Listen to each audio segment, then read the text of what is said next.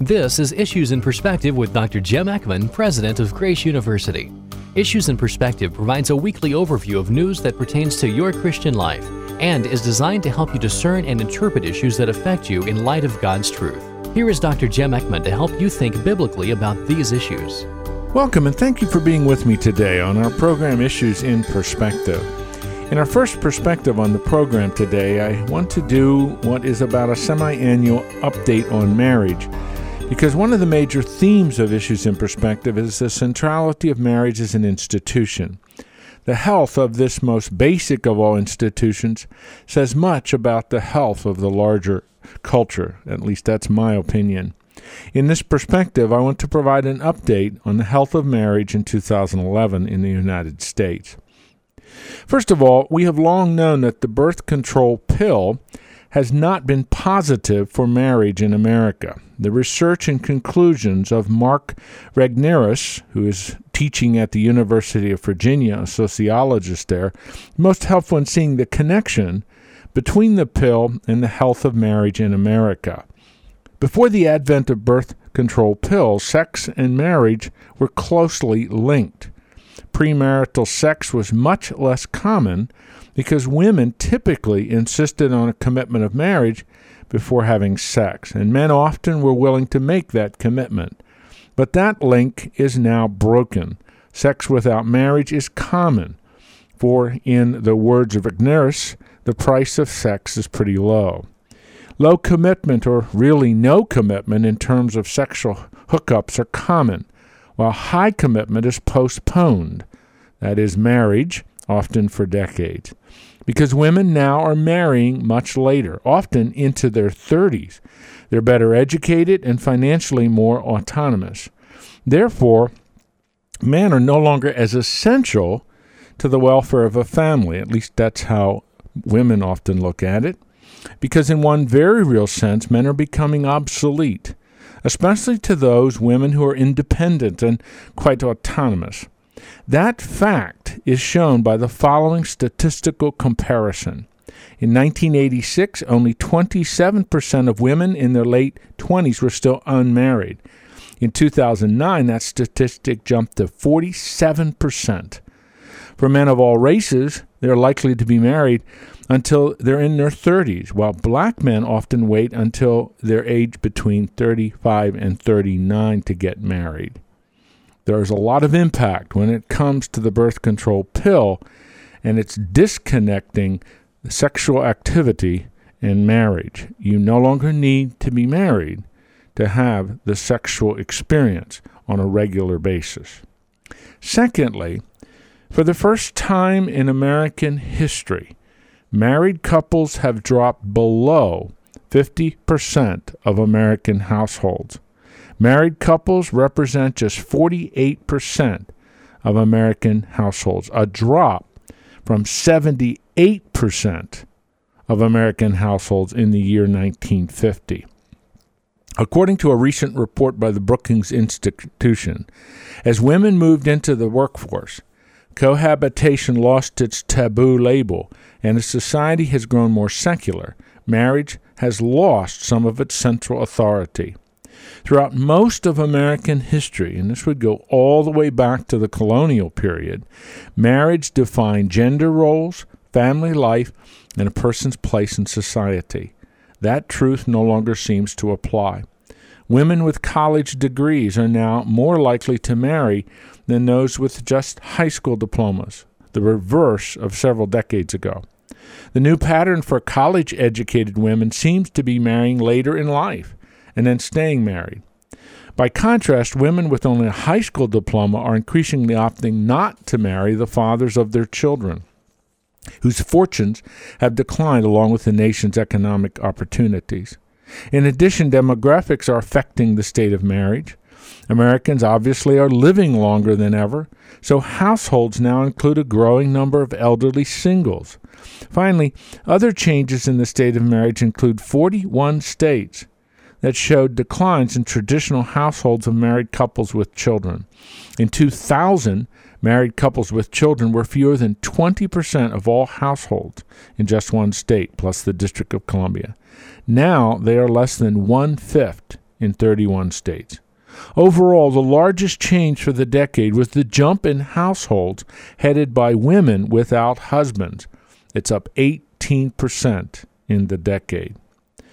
Finally, marketing and promotional specialists understand something that is also affecting the situation, the health, and the stability of marriage. That statistic, that fact, is that 85% of the buying decisions in the United States are made by women. Apparently, the purse strings of the American economy are held by women. And for that reason, some, with tongue in cheek, are now calling America the she economy. Women today are not only the chief purchasing officers of the culture, they now make up about half of the workforce. 49.9% of all non farm labor jobs are female. 51.5% of high paying management and professional positions are female. In addition, college graduation rates indicate that these percentages will only grow. For every two men who graduate from college, three women graduate from college. Belinda Luscombe, who argued uh, in a very important study that was published in Time magazine recently, writes this quote, Wives' education and earning power have changed the relationship they have with their family finances as well as in their families. It's not his money she's spending, it's their money, or sometimes it's just her money. Similarly, the one way relationship between consumers and the mainstream media has been overturned by social networking. Women, and in some cases men as well, don't have to wait for the attention of media. They're taking their story straight to the public, and the media are following them on Facebook, on all the social networking and Twitter and things like that. Midas, for example, and Best Buy, both major corporations, have discovered that steering their business toward women is less like changing the oil, more like reinventing the light bulb. She goes on, this has transformed the relationships that corporations and companies have with their customers, letting them see more of the guts of the operation and weighing in on changes. It's remarkable. Women now are the primary consumers 85%, plus almost all marketing, all public relations, all focus in terms of how you advertise is directed now toward women because they make the major decisions. Well, what does all this mean for the health of the American family? These three items that I've summarized very quickly in this perspective the birth control pill, Married couples have dropped below 50% of American households, and that women now are the primary movers in the American economy. It certainly is not evil that women are attaining high levels of education, better paying jobs, and making 85% of all the buying decisions. That's not evil. That's not a sin. The challenge, though, is the effect all this has on men. God has designed the role relationships between men and women and it's very clearly stated in Scripture. And as men fail in their roles, and they have failed miserably, broadly speaking, throughout American culture, women will naturally pick up the slack. Men today are more confused and more disoriented than ever. Women are redefining their roles as well. This, the often negative impact of all this change on the family is another natural result. In the long run, at least in my opinion, examining and looking at this and thinking about this from the biblical perspective, it's difficult to see this as positive. That all of these developments are positive when it comes to the health of that most basic of all institutions, the family. Dear people, we've lost our way. And men primarily have failed in so many ways in being what God wants them to be in their families as the leaders, as the husbands, as the providers, and as the prime movers of a God oriented family. So women will take up the slack. We are living in a very dysfunctional situation in our culture, and it's hard to see a lot of these developments as positive. In our second perspective on the program today, I'd like to think with you about two intellectuals and God. Intellectuals often have a real struggle with the idea and existence of God. Atheism, or at best agnosticism, are frequently the standard worldview for the intellectual. Two recent examples highlight this sad pattern. First is Christopher Hitchens. I've talked about him before on the program. In 2007, Christopher Hitchens, a well known writer and commentator, was diagnosed with esophageal cancer. So difficult has his battle with cancer been that he can no longer talk for the most part. He remains committed to his worldview of atheism, however. He has no regrets and blames much of the world's difficulties actually on religion in all its forms. For Hitchens, God, or any kind of a belief in God, is petty. God is vindictive, the vindictive God of the gloaters, he often says. He despises the self righteousness of religious people, especially Christians, who gloat that is, he has blasphemed God all his life. Now God has taken away his voice. That's what one Christian said to him. But he has also seen true biblical Christianity at work. Countless believers have told him they are praying for him. He has befriended Dr. Francis Collins, a noted evangelical who's also director of the Human Genome Project. Collins was one of his doctors, actually. Hitchen needs to come to terms with the God who is not vindictive, but who is experienced in the second person of the Trinity, all the hate, all the bitterness and vindictiveness of rebellious humanity. That same man, the God man Jesus Christ, became a victim of horrific evil so that he might eradicate evil from this planet. God has taken the most eloquent of public speakers and writers, Christopher Hitchens, and made it possible for him to listen. May Hitchens embrace the God who loves him, who died for him, and is reaching out to him. Please pray for Christopher Hitchens. Many people are, including his brother, who has put his faith in Christ. My prayer is that before he dies, presumably of this cancer, that Christopher Hitchens will place his hand in the hand of Jesus Christ. A second intellectual is Stephen Hawking. For 21 years, uh, since 21 years of age, physicist Stephen Hawking has lived with a motor neuron disease. Many believe it's ALS, Lou Gehrig's disease. Others are not so sure. But the point is, he has been disabled as a result of this motor neuron disease uh, since he was 21 years old. He's perhaps one of the most famous scientists alive today. For years, he held the chair at Cambridge University in England that was once held by Sir Isaac Newton. Brilliant, witty, and driven, Hawkins is a remarkable scientist. His book of a number of years ago uh, focused on brief history of time, focused on all of his theories and ideas about the universe. And in it, he talked about God, obviously in a broad sense, but he talked about God. Yet in his new book, The Grand Design, you see a purely secular worldview coming to the surface. His worldview has no place for God. His atheism is profound and, in my view, naively arrogant. Listen to some of the things that he said, most of it as a result of an interview he had in England. It was reported by the London newspaper, The Guardian. Number one, these are his statements from this interview. I have lived with the prospect of an early death for nearly 49 years. I'm not afraid of death, but I'm in no hurry to die. I have so much I want to do. Secondly, he says, I regard the brain as a computer which will stop working when its components fail. There is no heaven, there's no afterlife for broken down computers. That is a fairy story for people who are afraid of the dark. In another interview, he rejected the, the, motion, the notion of life beyond death and emphasized the need to fulfill our potential on earth. He says we need to make good use of our lives. We should seek the greatest value of our actions, he said. But there's no standard for that. What does he mean by that? But that's his point.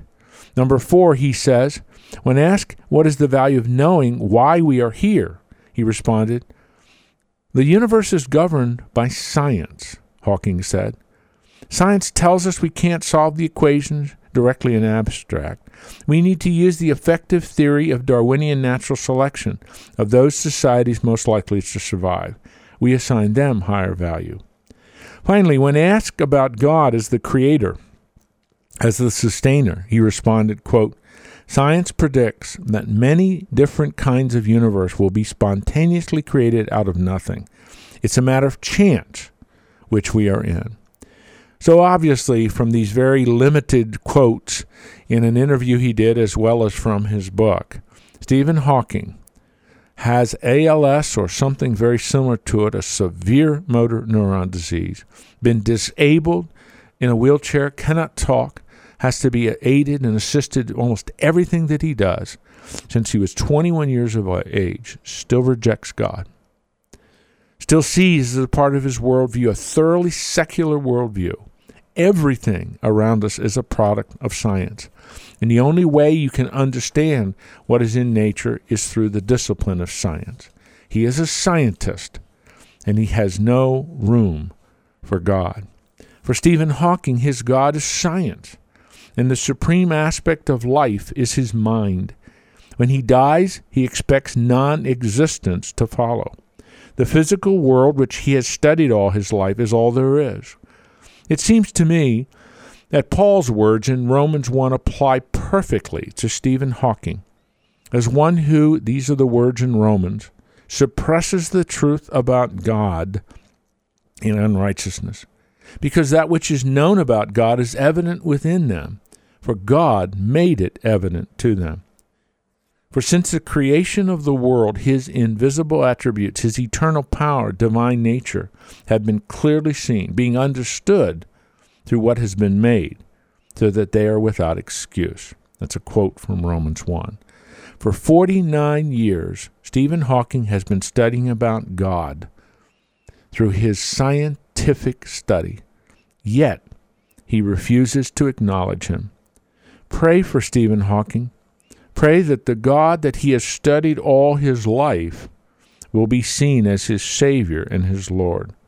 May God have mercy on Stephen Hawking. In our third and final perspective on our program today, I want to think with you about the scandal of co ed dormitories on our college campuses.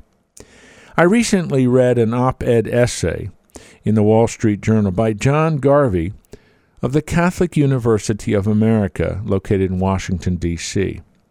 I was absolutely stunned by a statistic that Garvey cited in his essay.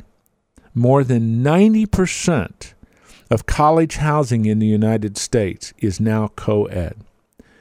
Let me put that another way 90% of the dormitories on the colleges and campuses of this school, of this country, are co ed dormitories. And that means that men and women live together in the same halls. They're not segregated dorms. 90% of the colleges and universities of the United States of America now have co ed dormitories. Common sense tells me that this is not a good thing for our culture. What are we saying to our young people, the next generation of leaders, about values, about virtue, about sex? It seems logical to me that we're saying there is no relationship to how you live while in college and how you will live as a husband or a wife or a dad or a mother. That we have 90% of our college housing as co ed living is a moral and ethical disaster, in my judgment. In this essay, Dr. Garvey cites several connections between co ed living in our dormitories and other social dysfunctions. Let me summarize them. Students in co ed dorms, 41.5%, report weekly binge drinking more than twice as often as students living in single sex housing, 17%. Students in co ed housing are more likely than students in single sex dormitories to have had a sexual partner in the last year, and more than twice as likely to have had three or more. Then Garvey cites in his essay the connections between these statistics and other stunning statistics in the United States. Alcohol related accidents are the leading cause of death for young adults ages 17 to 24. That's college age adults. Students who engage in binge drinking, about 2 and 5, are 25 times more likely to do things like miss class, fall behind in schoolwork, engage in unplanned sexual activity, and get in trouble with the law. They often cause trouble for other students who are subjected to physical and sexual assault, suffer property damage, and of course interrupted sleep, and often end up then babysitting problem drinkers on campus. Further, hooking up is as common as drinking. One study Garvey cites reports that 40 to 64 percent of college students report hooking up. That's sexual activity. Rates of depression reach 20% for young women who have had two or more sexual partners in the last year, almost double the rate for women who've had none. Sexually active young men do more poorly than abstainers in their academic work. Obviously, sex on those terms is destructive of love and marriage. Now, here was the shocker as I read his essay. For all these reasons, Garvey, the president of Catholic University of America, has decided that his university will end co ed dormitory living. I was very pleased to hear of that decision. Garvey is taking a bold step in restoring one of the most important functions of a college education to teach and model virtue and an ethical lifestyle that to help the future leaders of tomorrow understand that there are profound consequences to the choices they make while they're in college. We do not need any more studies or research. The evidence is clear. What God has been saying in His Word for nearly 5,000 years remains true. Sexual abstinence before marriage is the wisest sexual choice to make. The colleges and universities of our nation have been fostering a self destructive lifestyle on these campuses. We should not be surprised with the results we are now seeing. I gained an enormous amount of respect for John Garvey, the president of Catholic University of America. He sees the social dysfunction, the utter destructive results of co ed dormitory living, and he's going to make a change at his school. I'm president of a school that does not have co ed dormitories. We will never have co ed dormitories as long as I'm in any kind of position of leadership. Everything I see in the Bible and everything I see in a self evident, common sense manner in our culture indicates that is not a wise way to run a college.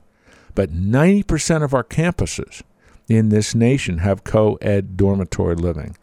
It is time for leaders like John Garvey and many, many others to take the bold step and end this experiment. It's an utter and absolute failure, and the binge drinking and hookup culture that goes with it is hardly a positive, and it's hardly a positive way to prepare the next generation of leaders. It is time across this nation for presidents and leaders to say it is time to end this experiment in co ed dormitory living. It is a disaster. We need leaders to say it and then take the bold steps to end it. You've been listening to Issues in Perspective with Dr. Jim Eckman, President of Grace University. Issues in Perspective is a radio production of Grace University in Omaha, Nebraska. If you have any questions or comments, or you would like a written summary of today's program, write to Issues in Perspective, 1311 South 9th Street, Omaha, Nebraska 68108. You can also view a transcript and listen online at issuesinperspective.com. Join us next week for Issues in Perspective with Dr. Jim Eckman. Issues in Perspective is a listener supported program and ministry of Grace University. You can listen to this program as well as past programs on the web. Just log on to issuesinperspective.com and click on the Listen To button. You can also find the link to Dr. Eckman's website by logging on to this radio station's website and click on the Issues in Perspective banner ad. Issues in Perspective depends on listeners like you in order to broadcast on this station and other Christian radio stations across the country. Please send your tax deductible donation to Issues in Perspective, P.O. Box 3251, Omaha, Nebraska 68103. Your generous donation will help spread the word of God and how it relates to culturally engaged Christians in today's world.